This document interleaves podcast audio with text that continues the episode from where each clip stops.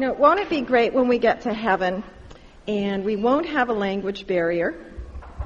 And um, in fact, I don't think it'll be that we'll be speaking in English, which of course is the best language going. Um, I think we'll all be able to speak in our own languages, but somehow we'll just understand each other. That's my feeling.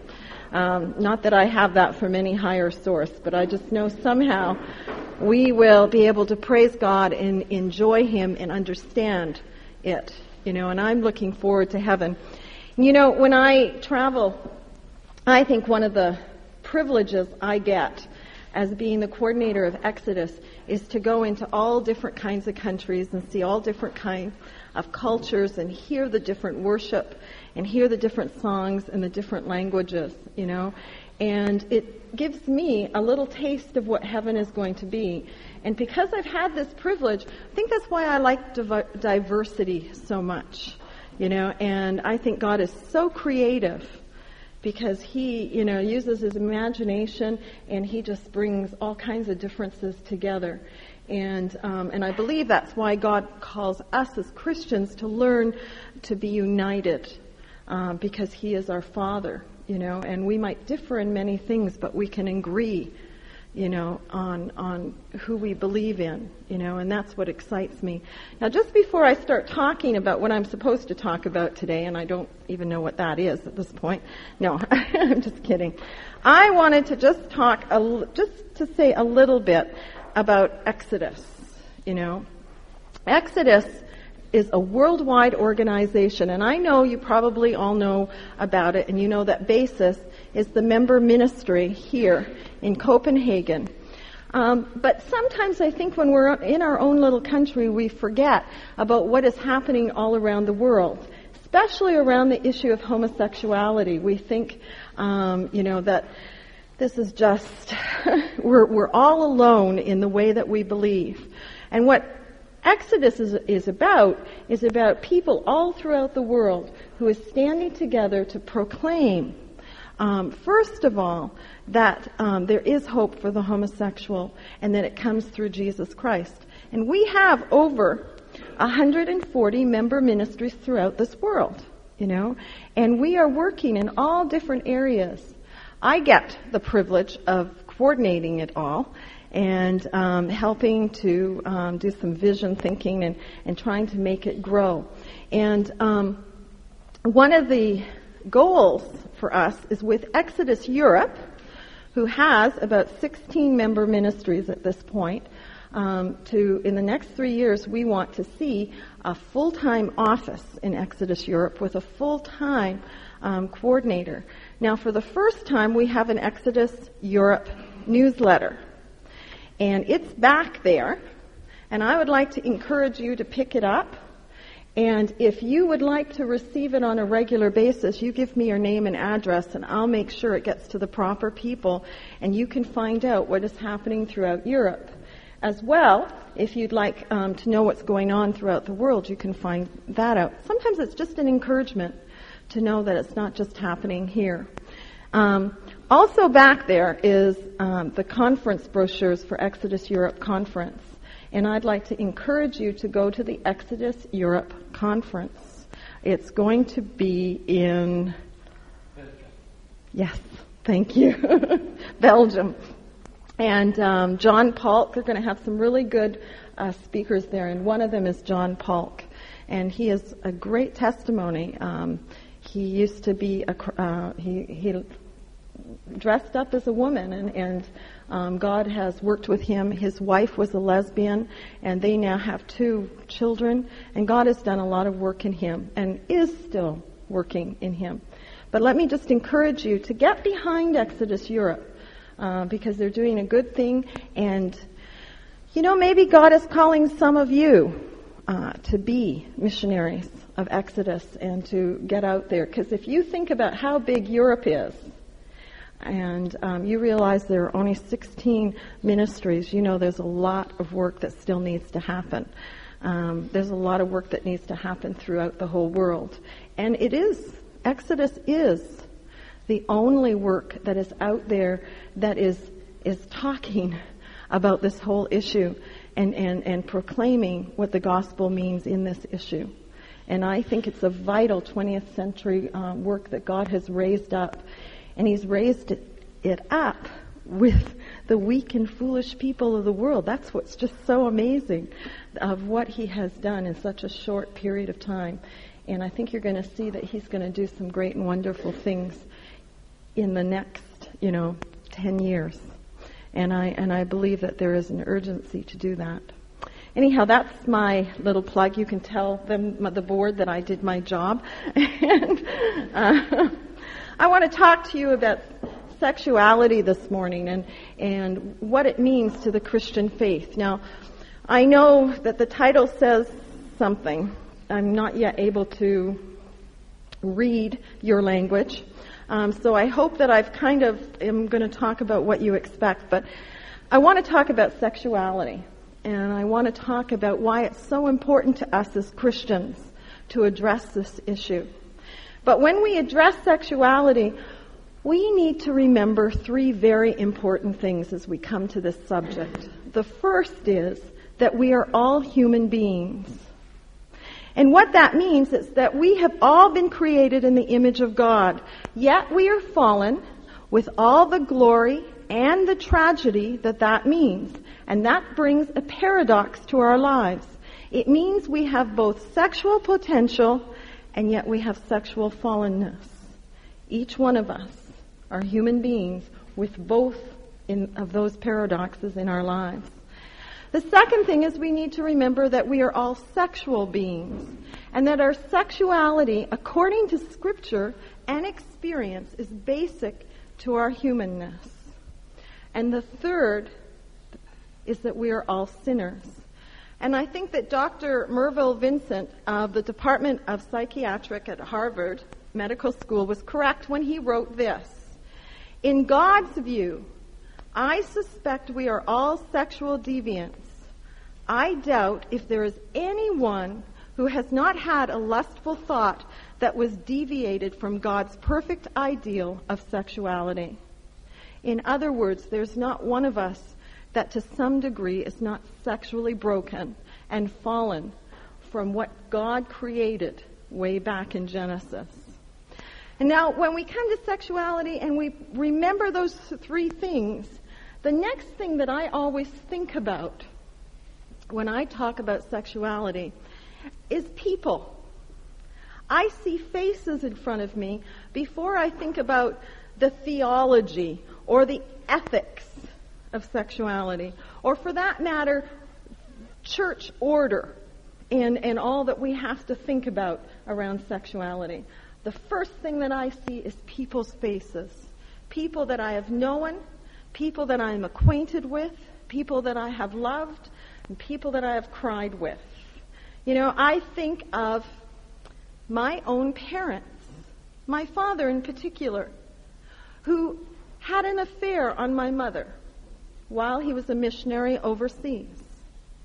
I think of what that all brought to our lives. I think of a young man named Al who begged me to help him regain his Christian faith and stop his compulsive pursuit of anonymous sexual encounters and seductions of teenage boys. But before I could really help him, he had decided that there was no way that he could stop his compulsion, and he got involved in, in, in much more things. And then I got a letter from him saying um, that he now had AIDS, and today he is dead. I think of a friend of, of mine, whose name is Wayne. He's a heterosexual man, not a Christian, and he has been married twice. His wife left him and he got married to a woman who lied to him, and, and she was 20 years younger than him. Um, she wasn't even divorced. He had lied, she had lied to him. And she, he, she took all her money and left him. And he continues to search for someone who will love him. I think of a girl named Cheryl, a lesbian, who is in a monogamous relationship, who speaks with passion about her Christian faith, but she worships a God who accepts and affirms her, and she affirms the God that is within her. She argues that true Christianity, true Christian faith, does not get bogged down by repentance and forgiveness, but is empowered by love of any kind. I think of one of my best friends, and her name is Pat. She has three children, and she doesn't even know the father of the first. She's been married three times. She's the one I shared about last night, who was uh, a big part of me coming to know the Lord. But she's been married three times. Her husbands have all left her, and she has had more boyfriends and lovers than I can count on two of my hands. You know? I think of couples who live together. I think of men and women who have affairs on each other. And I think of men and women who say no to immorality. When I think of sexuality, I think of all the faces that are in this room. That's what I think of. Now, I don't know if you, I was too young to remember this, but I'm told that in the 1960s, um, fact is, I think I was born around there, but in the 1960s, they had a sexual revolution, okay? And that's when everything came out and everything was okay to do. Now, in that sexual revolution, we had false premises that were told to us that have now crept into the thinking of the 20th century. And here are six of those false premises. See if you know and, and can um, see them in your own thinking at times. The first one is people are basically good and will not abuse the power of sexuality. The second, our first and foremost priority is to please our own sexual desires. The third, good sex is the goal rather than a deep relationship with another human being. The fourth, sex can be enjoyed indiscriminately without affecting the individual. The fifth, immediate pleasure is much preferred over delayed gratification. And that infiltrates most of our life. Materialism, um, you know, let's have credit cards, easy job, you know, easy sex. Um, that's something that goes with most things in our life. The last one is good sex leads to a good relationship with one's lover. Those are some of the false premises that came in the 60th, um, the 60s with the sexual revolution that I think has affected both outside of the church and inside of the church when we think about sexuality today. See, but sexuality involves a lot more than mere behavior.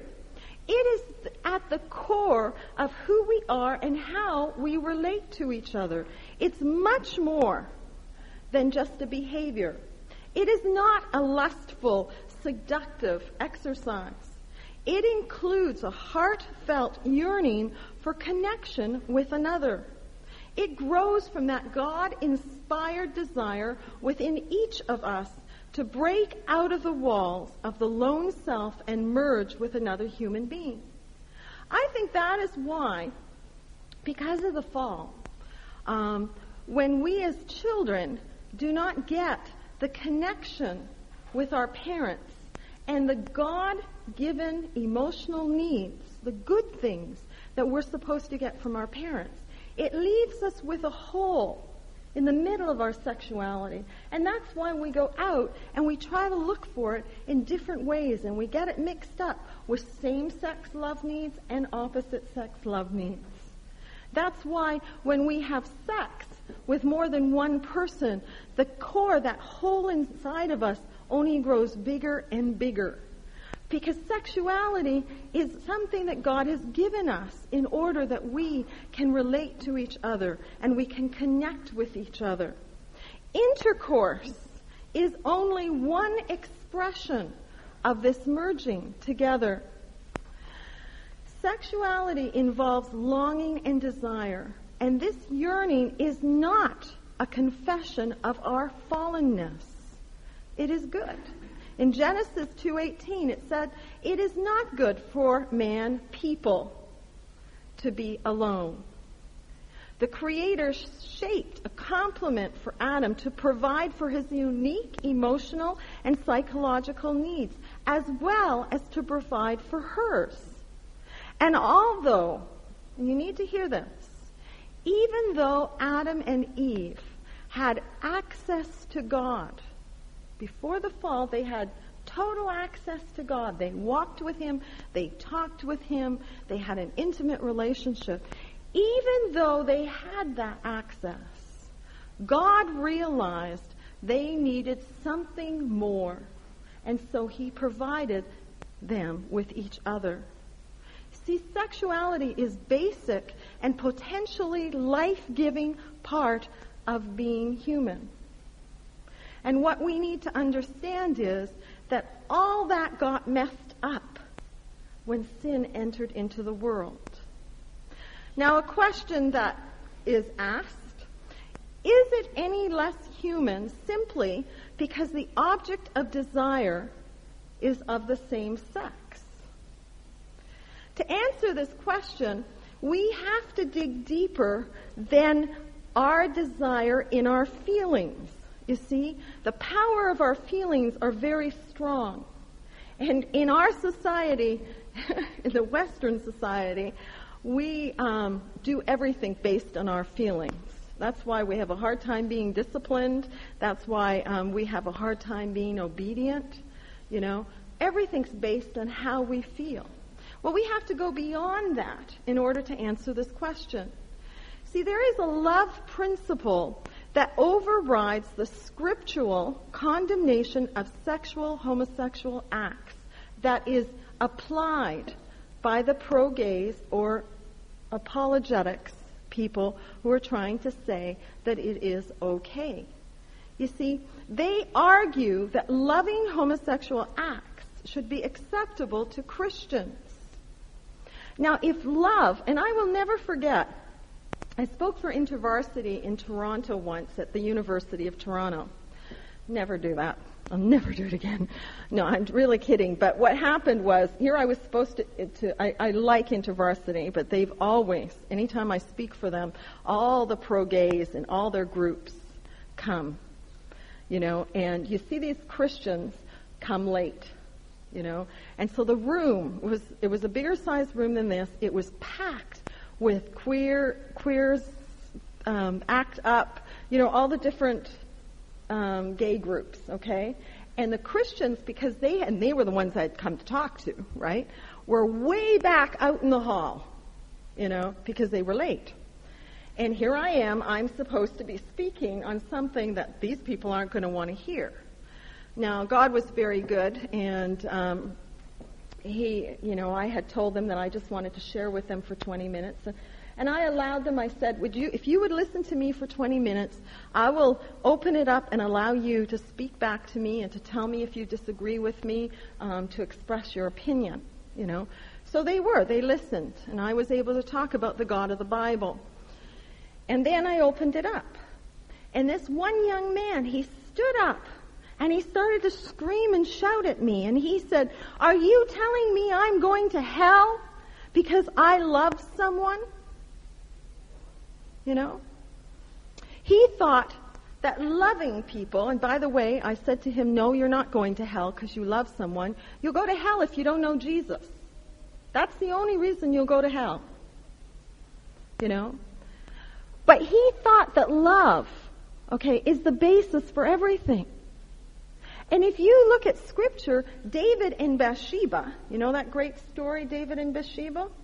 You know, David had an affair with this married woman. He fell in love with her. He loved her with passion, with everything. And yet, you know what God said? This is wrong. Wrong. And there was some real, really severe consequences to him breaking the moral um, issue. You know? Love does not give an okayness to anything. You know? God's love is not abstraction. See, the problem that arises when we understand the, when the biblical understanding of love, which is entirely consistent with God's command for human faithfulness and obedience is replaced with a culturally derived principles of love arising out of our self-focused individualism. And that's what's happened in the church. We've taken some of this and we build the world's thinking instead of the biblical thinking and it perm- no, I can't even speak English. I'm in trouble. It, it goes into everything that we do and how we think. And we need to watch that. Because you see, God's love is not in conflict with justice or obedience. God is love, and God's love is made known to us through God's acts in history as revealed to his people through the Holy Spirit. And God did not lower the ethical demands of the Old Testament, He heightened them. Intense sexual feelings cannot determine what is basically true about one's sexuality and one's humanity in general. So you ask the next question. Why are homosexual, why are homosexual acts wrong? Well, I'll tell you, when this question is asked to many Christians, the first thing they say is because the Bible says it. Well, it's true. The Bible does say that the behavior of homosexuality is wrong. But you know what happens to Christians when we say that? We, most of the time, are unprepared for the arguments that reject all the major biblical texts that we use. And they're rejected as either irrelevant or misunderstood. Now let me just give you a thumbnail sketch of some of those passages. For instance, and you can write these down. Um, we're not going to look at all of them, okay? Because this is a thumbnail sketch. And what I'm coming from is what the pro-gays say against what we usually say. Here's proof. Okay? Leviticus 18:22 and Leviticus 20:13 and Deuteronomy 23:18. Those are verses that when we use them, the pro-gays will say that this um, this is irrelevant. This does not really condemn homosexual behavior. That it is r- irrelevant because they are not addressing today's homosexual lifestyles. These passages occur in the midst of a discussion of God's disapproval of the fertility cults in the pagan communities. See, and they were surrounding the Israelites. And it is argued that the only kind of homosexuality that the is- Israelites people knew was the homosexual prostitution in pagan temples. That is what is being rejected, not the loving, monogamous, gay relationships of persons of homosexual orientation today. That's what they argue against. Another passage that we're quick to use when we are condemning homosexuality is Genesis 19.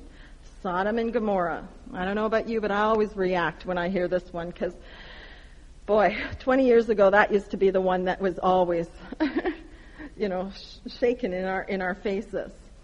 Well, you know, the pro-gays say that that's irrelevant too because it is a story that is really a- about gang rape which was an indicator of wickedness of that city. Um, Romans 1, okay, which is another passage we use. And that is often reduced to being a condemnation solely of heterosexual people who engage in homosexual acts. You see, they're really rebelling against who God has created them to be. So when they are involved in homosexuality, that is unnatural to them. So this passage has no relevance because modern homosexuals are doing what is natural to them and thus not rebelling against God. 1 Corinthians 6 9 and 1 Timothy 1:10. The Greek words there are often translated as referring to homosexual practices. Um, but the pro-gays would say to you that is very unclear, and probably what it is really referring to is sex with children and with young teens, adolescents. Now, again, let me say that Sodom and Gomorrah, I think for, for the most part, evangelicals have used that passage so quickly and too quickly in order to say that homosexuality is not what God wants. They've also used it very unkindly. I've heard it used to the extreme that this proves that, um, you know, we're, people in homosexuality are going to hell, that God's going to destroy them, and that there is no hope for them. And we have been wrong to go to that passage and to use it that badly and, and to, um, uh, to use it to that extreme. If we read in Ezekiel 16, verses 49 and 50, we will see that Sodom and Gomorrah had, they were a wicked city. I mean, they were arrogant, they were overfed, they were unconcerned, they were haughty, they had many, many sins, and including in that was sexual sins and, and homosexual practices was part of those sexual sins. Um, Leviticus, Romans, 1 Corinthians, and 1 Timothy are relevant and binding. You know, they're saying, again, they're saying that back then, they did not, this was all to do with prostitutes and pagans um, and, and heterosexual people um, acting out homosexuality, that it wasn't to do with mo- monogamous homosexual love and homosexuals who orientation is around that.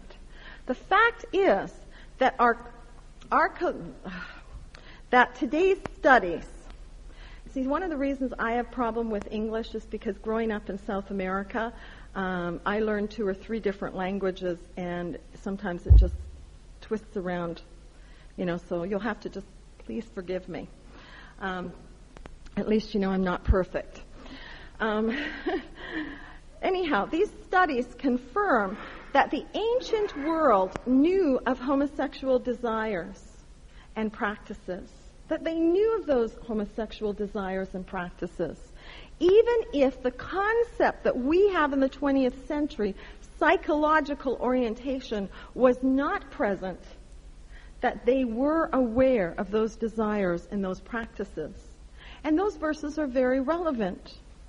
It is striking that when you read scripture, that homosexual behavior, okay, not orientation, behavior is mentioned in scripture only in a negative way. You do not read anything in scripture that says this is good. It's always saying that this is not right. You know? There are only two ways that you can neutralize the biblical witness against homosexual behavior, and that is either by grossly interpreting Scripture or moving away from a high view of the authority of Scripture. Yet I want to say to you, important as these verses are, they are not the cornerstone of the Christian stance that homosexual action is immoral, is wrong. The core is the positive biblical vision of sexuality, which applies equally to all human beings. You know, to have a truly Christian view of sexuality, we must understand the four great acts, A-C-T-S, acts of the drama that God put into place. If we destroy, if, we destroy the, um, the way that the acts go, this drama goes, we will destroy and not understand the whole script. The whole drama is around the epic work of God's saving power in our lives. Now, just for a minute, pretend that you are gone out to see this drama. And Act 1 and the screen comes up. And you see God there, placing the stars in the heaven, the moons in the heaven. He's making the oceans. He's creating the earth. And then you watch him, once all the earth was created, you watch him create man. And then you watch him create women.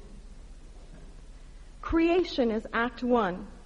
And if we do not understand ourselves first as divine, as a divine handiwork created in God's image, everything else will be distorted.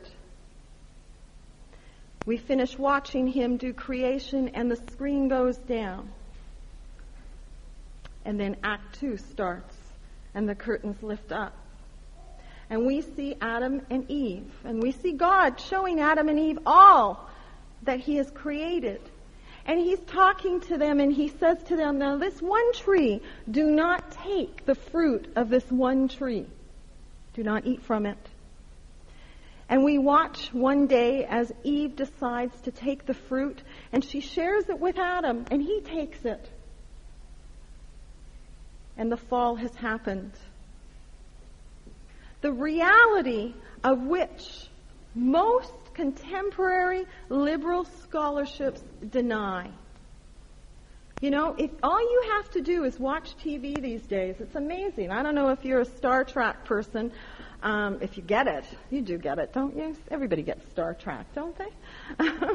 I love Star Trek. But all you have to listen to all those kinds of programs is you will hear over and over in their language that man is instinctively good. Well, that is so out to lunch. Man is instinctively bad. We have a sin nature. The fall, the fall has destroyed anything that was good inside of us. You know? The fall twists and ruins everything. But the one thing it does not destroy, it does not destroy the imprint creation. And the curtain falls and Act 2 is finished. Sin has entered into the world and we have had the fall. The third drama, the third act, the curtain rises and we see Jesus being nailed to a cross. We see him being spit on. We see him being whipped. We see him being crucified. Christ is at work in those who love him. When he died on the cross, he rose. And when he rose, he brought redemption. He is redeeming us and he is redeeming the world. Act 3, redemption. And the curtain closes. And Act 4 is something we haven't seen yet, but the curtain rises.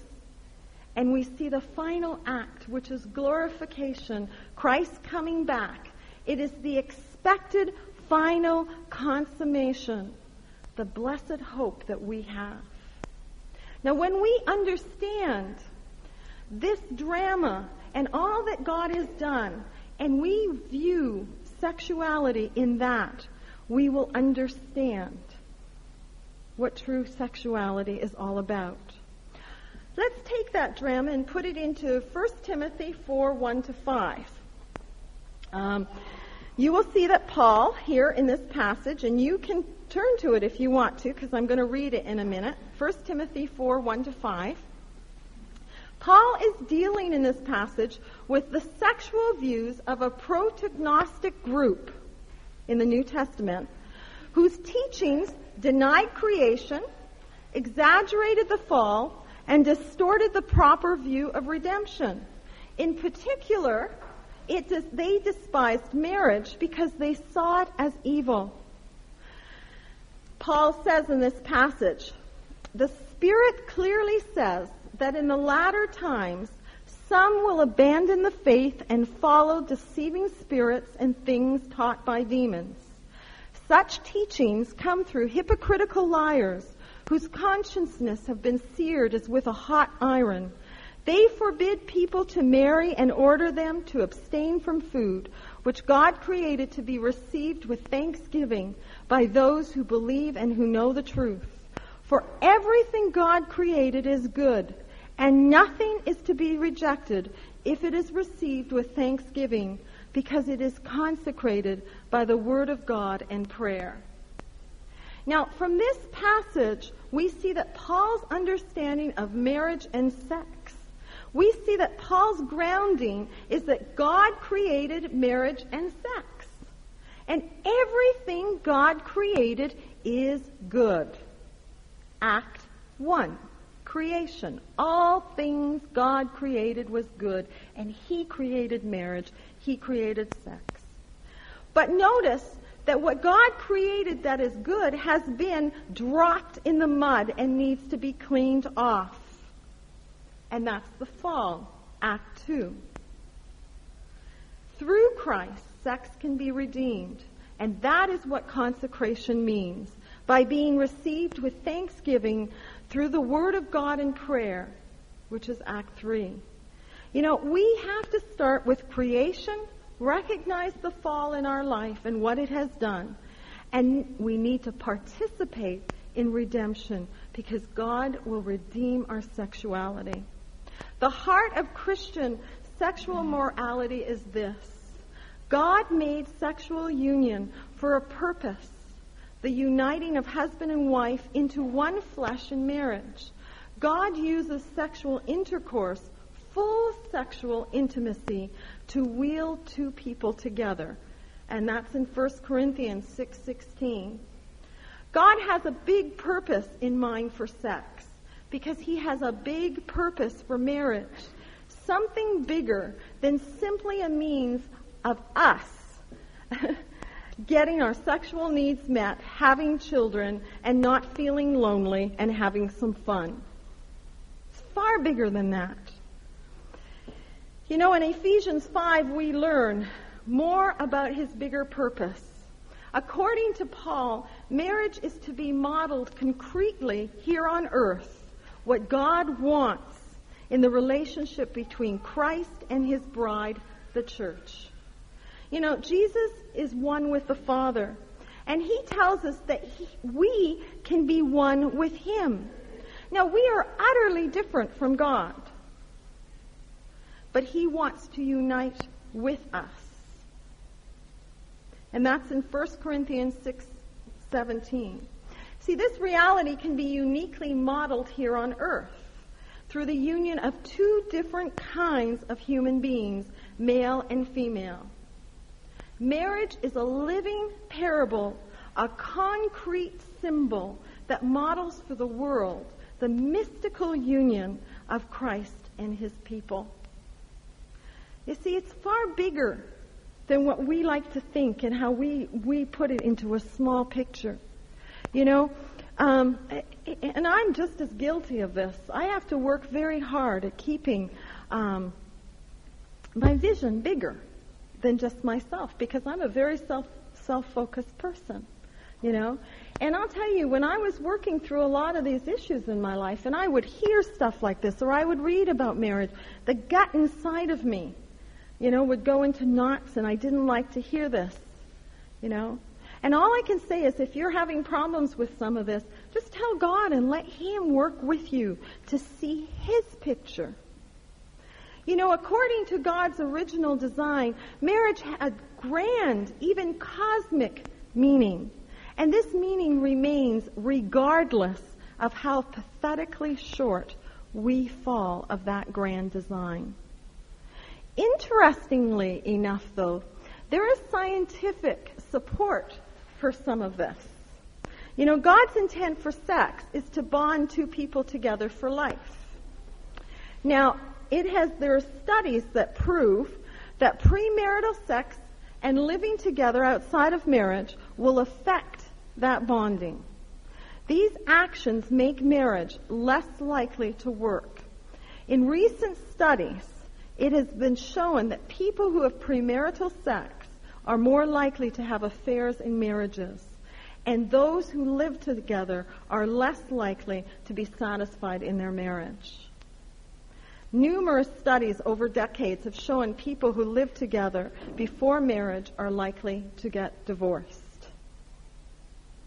Now, all of the ways we humans foul up God's design have long term negative consequences. And that's what we see in our world that is so messed up sexually. You know, families are so messed up. Because, and I say this to teens, you know, they're always amazed, you know, when I ask them, whose idea was it to have sex? You know? And they're kind of looking all around, and when you tell them that it was God's idea, they're amazed. Because mostly they don't ever really think that it would be God that would create something like this, you know? I mean, I have a feeling that we have a hard time grasping that idea too, you know? But when when I talk to them and I say to them, you know, yeah, you can God isn't going to stop loving you if you go out and you have sex with other people you know and he can bring grace into your life and forgiveness and he he is so good you know he can he can um, heal you and and and and bring someone into your life.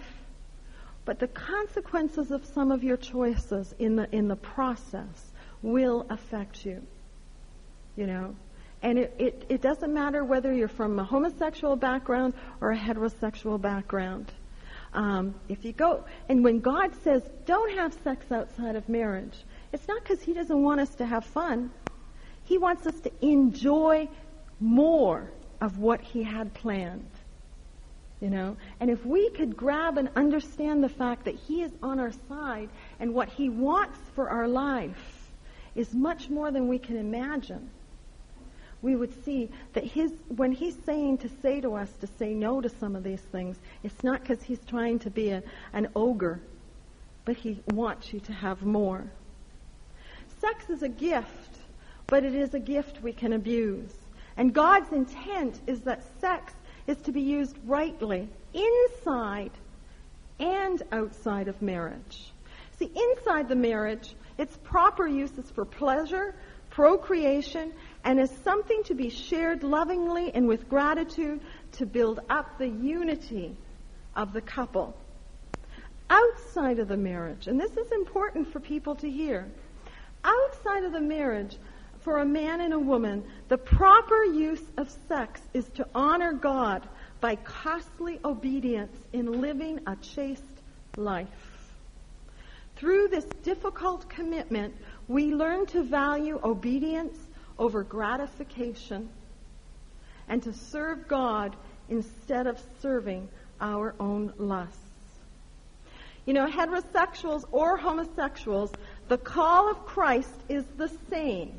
If you find yourself unmarried, God wants you to live a chaste life. And I can assure you, um, you know, and I, I did it for almost 17 years.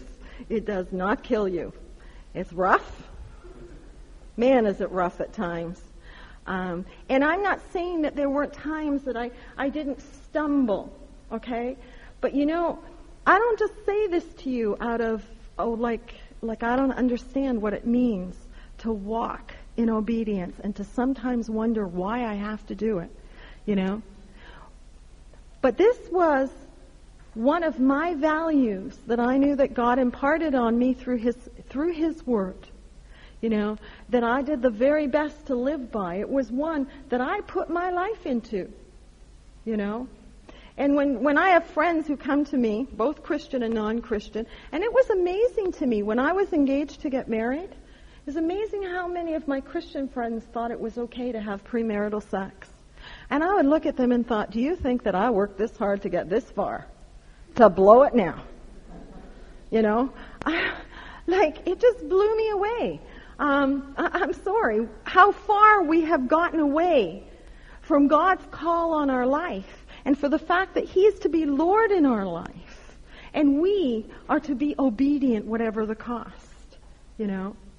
And, and when people used to laugh and say, well, don't you think this is taking too much, too ser- you're taking this too serious? Man, I used to think, I have sacrificed so much based on this.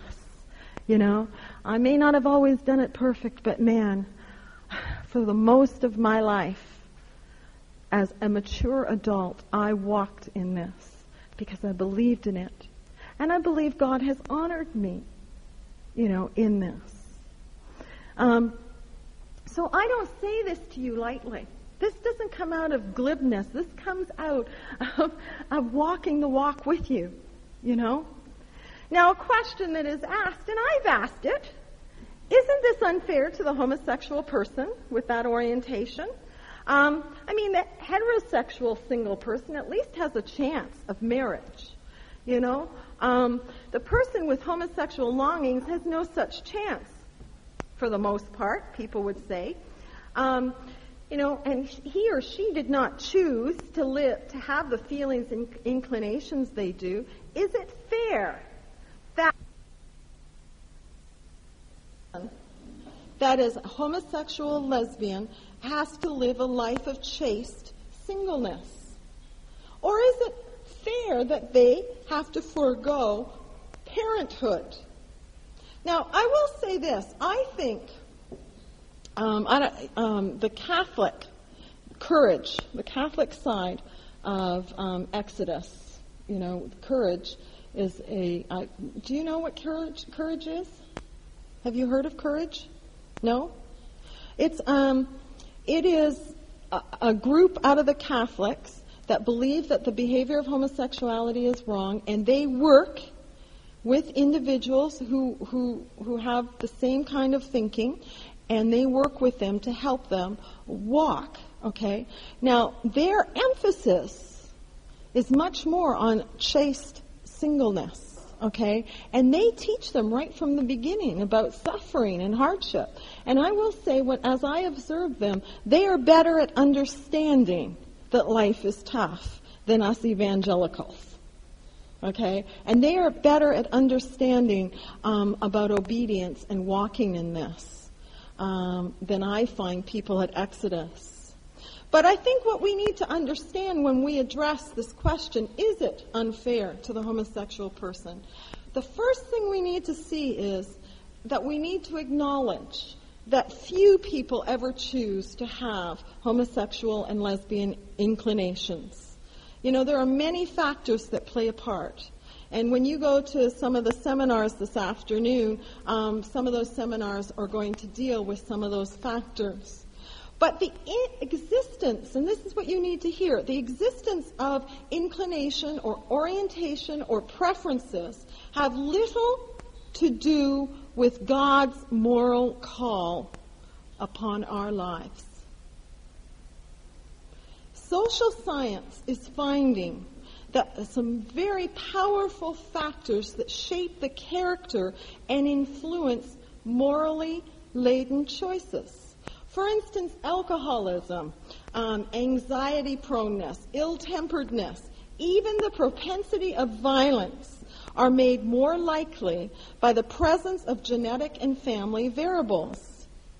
So, is it unfair for God to hold up sobriety and moderation, trust and faith, self control and patience, restraint and respect? As moral values? No, it's not unfair. You see, because God is the maker, the one who sets the design, and through God is perfectly just. He never promised to be fair by human standards.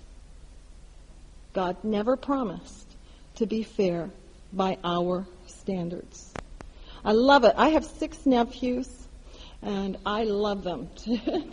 and they come up to me, and I take them out and do things with them, and they're all different. They're all different personalities. And you know, one will come running up to me and say, Aunt Pat, that's not fair that you're doing such and such for so and so, or, you know, they have always got something that's not fair. And I look at them and I say, you know, that's right, it's not. But life isn't fair. There are times life just isn't fair. You know? Well, God, He created this world, not us humans. You know? We have a standard that is far lower than what God's standard is. And the fact is, He's not fair with regards to our human standards. See, we are saved by grace. Now, you know what? When you think about it, when you just think about this, now, in the Bible, God talks about a race, and I'm going to talk more about this race uh, tomorrow morning. But in that race, Paul talks about the race to press on to the high calling of Christ. Some of us start further back in the pack than others, further back from the ideal. Some of us, why is it that you and I have been born in a Western culture with somewhat um, materialistic, you know, we have got more at our hand than some of the third world countries? Why is it that as we as Christians are born here and there are Christians in third world countries? Why did we get so lucky to be born here? God's grace? You know? Why is it that some of us are born into families that are good and loving and other people are born into families that are abusive? I don't know. I just always think that that's part of God's grace. You know, nothing I did to get the parents I have. You know, was just God's grace. And the fact is, in this race that we have, some of us are starting here, some of us are starting here, some of us are starting here. Okay? Don't ask me why, but we are. But that does not make the goal, the thing that we're running towards to, the goal that God ordained, illegitimate or non-binding. The ideal of chaste chaste singleness holds out the possibility for true integrity and beauty as the model that Jesus himself modeled for us and walked on this earth. He knew what it was like to be single. You can't tell me that he didn't struggle with feelings of wanting that connectedness, that he wasn't attracted to women. You know, he understood. There were many other people in the, in the Bible that understood what it meant to walk that road, and they modeled it for us.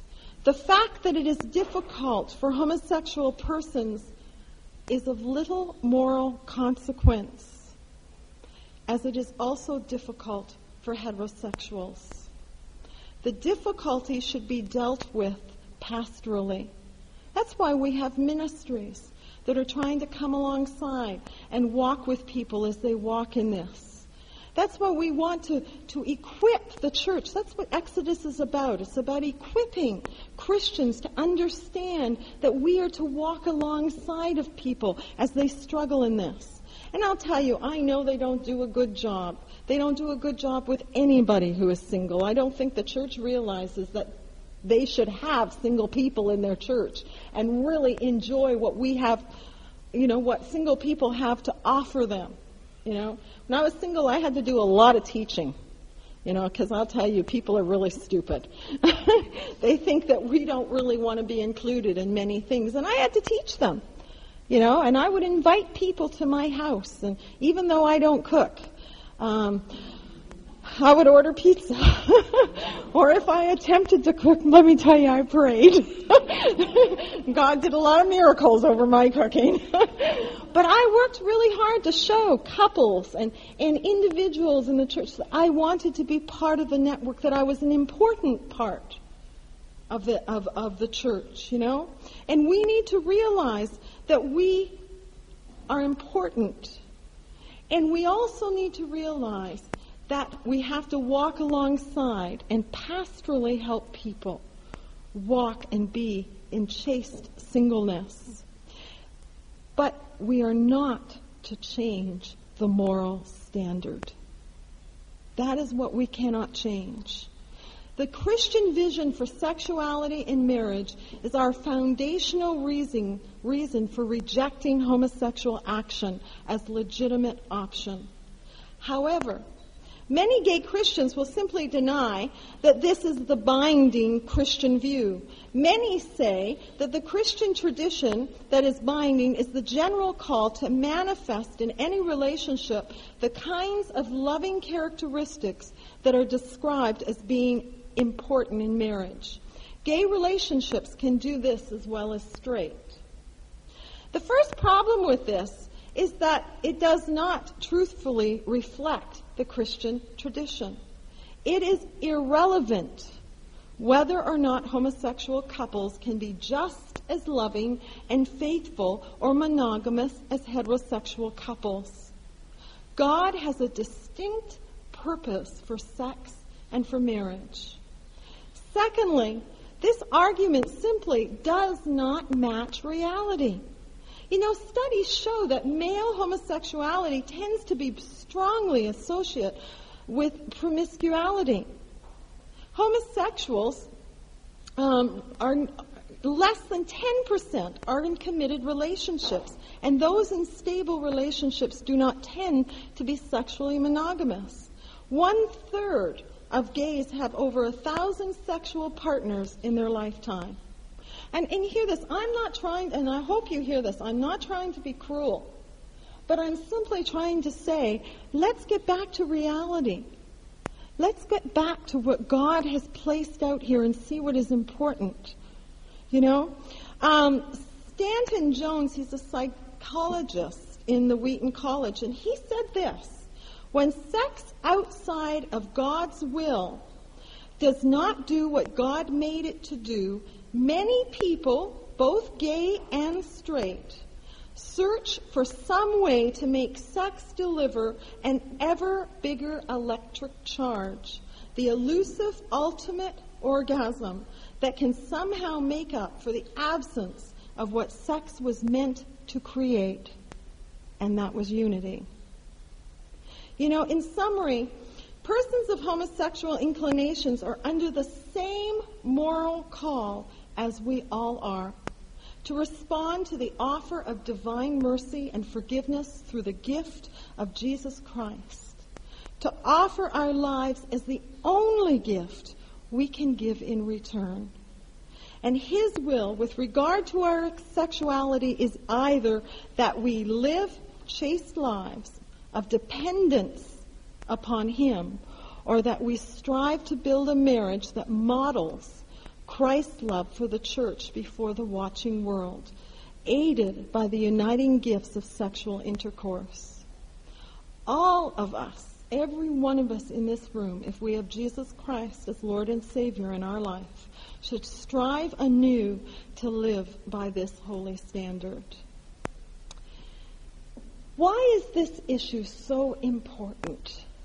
You know, homosexual acts are like any other sin. They violate God's express will and distort God's creational design. But there should be just as much fire aimed at greed and pride and racism and lack of compassion and spiritual lukewarmness. You know, the ultimate authority to inform and control the heart's desire belongs to the Creator alone. You know, many confused and discouraged homosexuals have prayed for release. Ah, you may be one of them. They have prayed and longed for God to do something. And yet, the more they pray, the more that the longing for the same sex love intensifies. And we have to first start by facing that power of those feelings, because they're strong feelings. And when we face that, we have to submit it to the Creator, giving Him His rightful place. This gives Him an opportunity, and this is what God wants to do with each one of us, to reveal His heart to reveal God's heart. See, God wants the person who is sexually broken to enter into the fullness of His love. And out of His love, He wants us to love others in a way that reveals who we really are. He also wants us to enable, He wants to enable us to love others in that same way. You know, and I, I know you're probably, some of you may even be thinking, well, I have prayed. But what I see and what I'm even learning in my own life um, is that we really keep a lot of our walls up and don't allow God really into the deep, dark places of our lives. Because we're scared that He won't want us.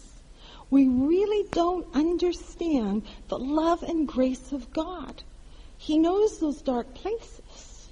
And He wants to be in those dark places with you. He wants to cry with you and walk with you. He wants you to see Him. And I'm reading a book right now um, that's called God Chaser. I don't know if you've heard of it out here, but it's getting to be a well-known book in North America. I love this book, you know, because it's, and I'm going to talk a little bit more about it tomorrow morning. But you know, it really talks about how we have to chase after God. God wants us to chase after Him. And he, he, he talks about, uh, the author uses his daughter, you know, and um, I love this analogy. Um, he said, um, when his daughter was young and a toddler, you know, she'd come running after him and try to chase him, you know, and catch him as his, her father. And he said, you know, I would do this and do that. And of course she couldn't get him. She could run all the time and not get him, right? And he said, it's the same way with us. You know, we can run after God and God can step out of the way all the time. But what happens is, and he said this, is my daughter was running after me and I was doing this and doing that. He said, all of a sudden she caught my heart.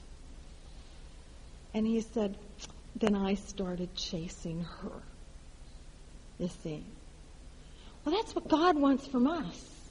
He wants us to chase after Him, and I'll tell you, He wants, He, I want God to just, I want to catch His heart so that He starts chasing after me and will reveal Himself to me more and more. That's what He wants to do in our lives. You know, One more last question. Why? So then, why should homosexuality be a special concern for the church? Why is this so important to the church? And there are three reasons that I'm going to give you that really have nothing to do with homosexual people. The first is the church's historically high view of the authority of Scripture is being threatened by efforts at revising the church's position on homosexuality. Let me repeat this. The only way to neutralize the authority of Scripture uh, is, is, or the only way to neutralize the biblical witness against homosexual behavior is either to grossly misinterpret Scripture or to undermine its authority. The apologists for the gay Christian movement tend to do both.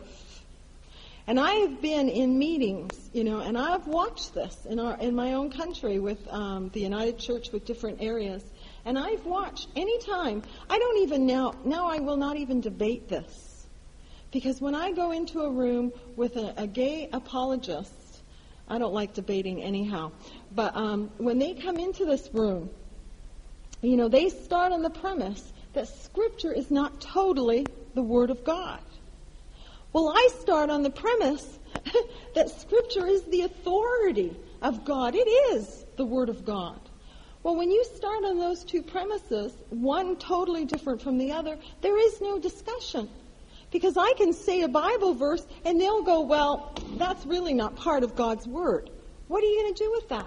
Who makes the decision what is God's Word and what isn't once we start throwing it away? You know?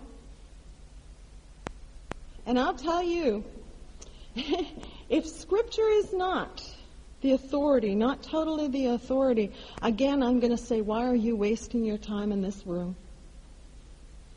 Because we might as well throw it all out. You know? The second thing is what the Bible treats as an isolated act to be condemned, our society treats as a fundamental element of personal identity. Now, you're going to think that I have, um, am almost uh, from last night when I talked about how when I walked into that bar and I took on that identity, you're going to think right now I'm about um, to um, say just the opposite. Okay? But what I want to explain is last night, my point to you was we need to understand how people see themselves in homosexuality. Now, the truth is, and this is what's important, is, you know, if their sexual inclinations define themselves most deeply, um, and this is what they're saying, it defines themselves, and therefore acting on it is essential to their personhood. Now, if we buy this, then to suggest that God does not want them to engage in homosexual acts is to insult their innermost beings. The Christian response is to deny the legitimacy of defining a person by his or her sexual desires or by any other fallen elements of one's own nature. See, in Christ, our identities are based on our status as God's adopted children. This is the foundation for understanding who we most truly are. In Romans 6:16, 6, Paul teaches us uh, that we do not find ourselves or discover ourselves. Rather, we build moral and personal momentum by the choices we make. We are either becoming more of a slave to sin or, or a greater slave to Christ. If what you mean you, when you say you are a homosexual that is experiencing homosexual desire, that is reality. But if what you mean is that your identity is defined by your gayness and who you sleep with, and that living it out um, is essential to your own very nature, then your identity is misplaced and you are trying to build an identity on shifting sand. Do you hear what I'm trying to say? I can go out there and when somebody says, well, that's who I am, I can respectfully understand and work with that so that I can talk to them, so that I can build a relationship with them. But inwardly, I do not buy into that. You know, one of the things I don't like about Exodus is that everybody labels me as an ex-gay. I never knew I was an ex-gay until I came to Exodus. I never did. Now, maybe that's not a term out here, but in North America, that's the term. All I knew when God got a hold of my life, that I was a sinner saved by grace. And what I knew is that I wanted to become the woman that God created me to be. I wasn't thinking heterosexual. I wasn't thinking I was a homosexual. All I knew was that was what I wanted to be, you know, and that I was his child. And I think we do the homosexual community a disservice when we wrap so much around that identity, because that's not who they are. It is for this reason that Christians must continue to strive to love the sinner but hate the sin. And I know that drives people crazy, that whole saying. But we must. We must learn how to love the sinner. We can say and strive for this because we refuse to make homosexual behavior or preference the core of anyone's identity. The third reason is that there is an unrelenting pressure on the church to change its historical stance. You know, the revisionists present it as a simple issue. They say, you know, the church has evolved in rejecting slavery, racism, and sexism, and now it is time for them to stop their mostly deeply entrenched bigotry of homophobia. Again, we run into a problem. You see, if we're going to change our position on homosexuality, we need to change our fundamental stance on the biblical authority we need to change our core view of sexuality, and we need to change the meaning and character of Christ's call on our lives. Now, I've already talked about for the first two, and for just a few more minutes, I want to talk about what it means to have the nature of Christ's call on our lives. And Christ is our most perfect, perfect model of this. And He modeled for us love and compassion you know, and we have a lot to learn from him and in our own lives on how we need to love and show compassion to people who are not Christians, to sinners. And we need to learn how to participate in their lives. I don't think we do that very well, to be honest with you. And this, uh, and I, I don't know if you can hear this in my talking, but reaching out to, to people who are not Christians is a, is a big passion for me. And outside of Exodus, um, Gary and I, my husband and I, we have, you know, people ask, why isn't he here? Um, he's working. He's getting money. I'm a poor missionary. he has to work, you know. Um, and he, and, but the other thing is, he doesn't feel called to this mission, this work. He feels very called to support me, you know. His call is our heterosexual single parent friends who are not Christians. And we have a lot of non-Christians in our lives that we invest time in, you know, that we walk alongside of and that we learn how to grapple with feeling uncomfortable. So the things that I say to you, let me tell you, I'm not just talking. I put them into my life before I even say them to you, you know, because I, I, want you to know these are really real to me when I share this with you.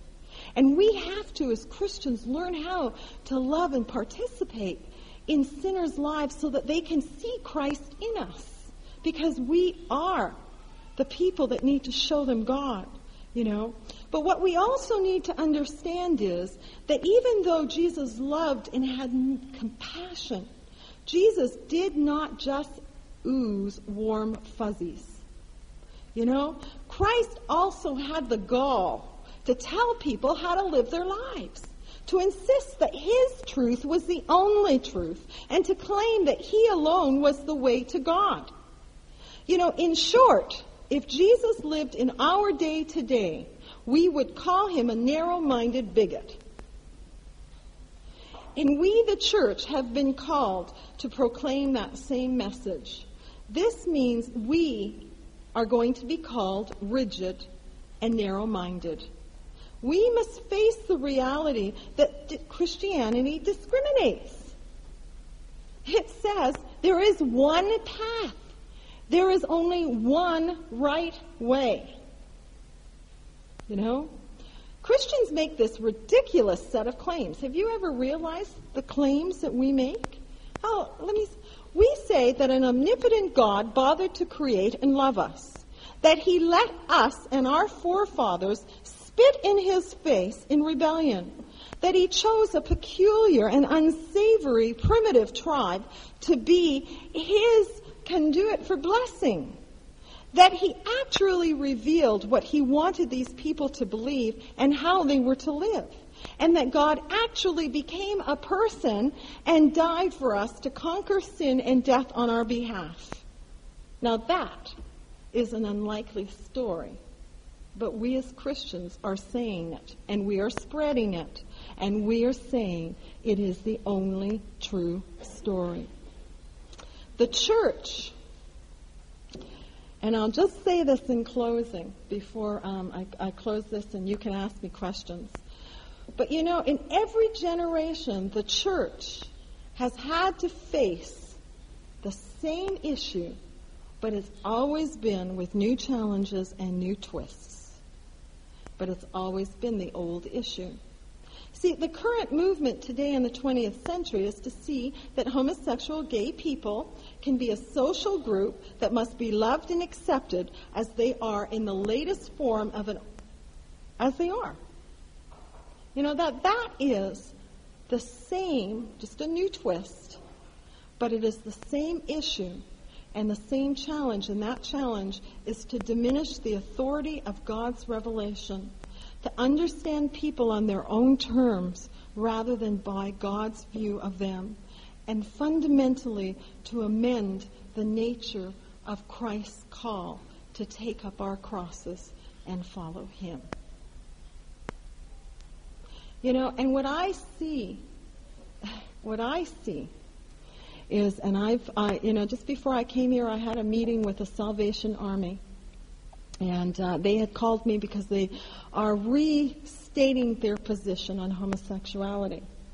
And um, when I got there, and I could not believe, there were people who had been ministry for, for 20, like older people, you know, who you knew had, had been doing ministry for a long time, and they were the ones asking me if they were wrong, and if that we, they should be writing their position as saying it is right.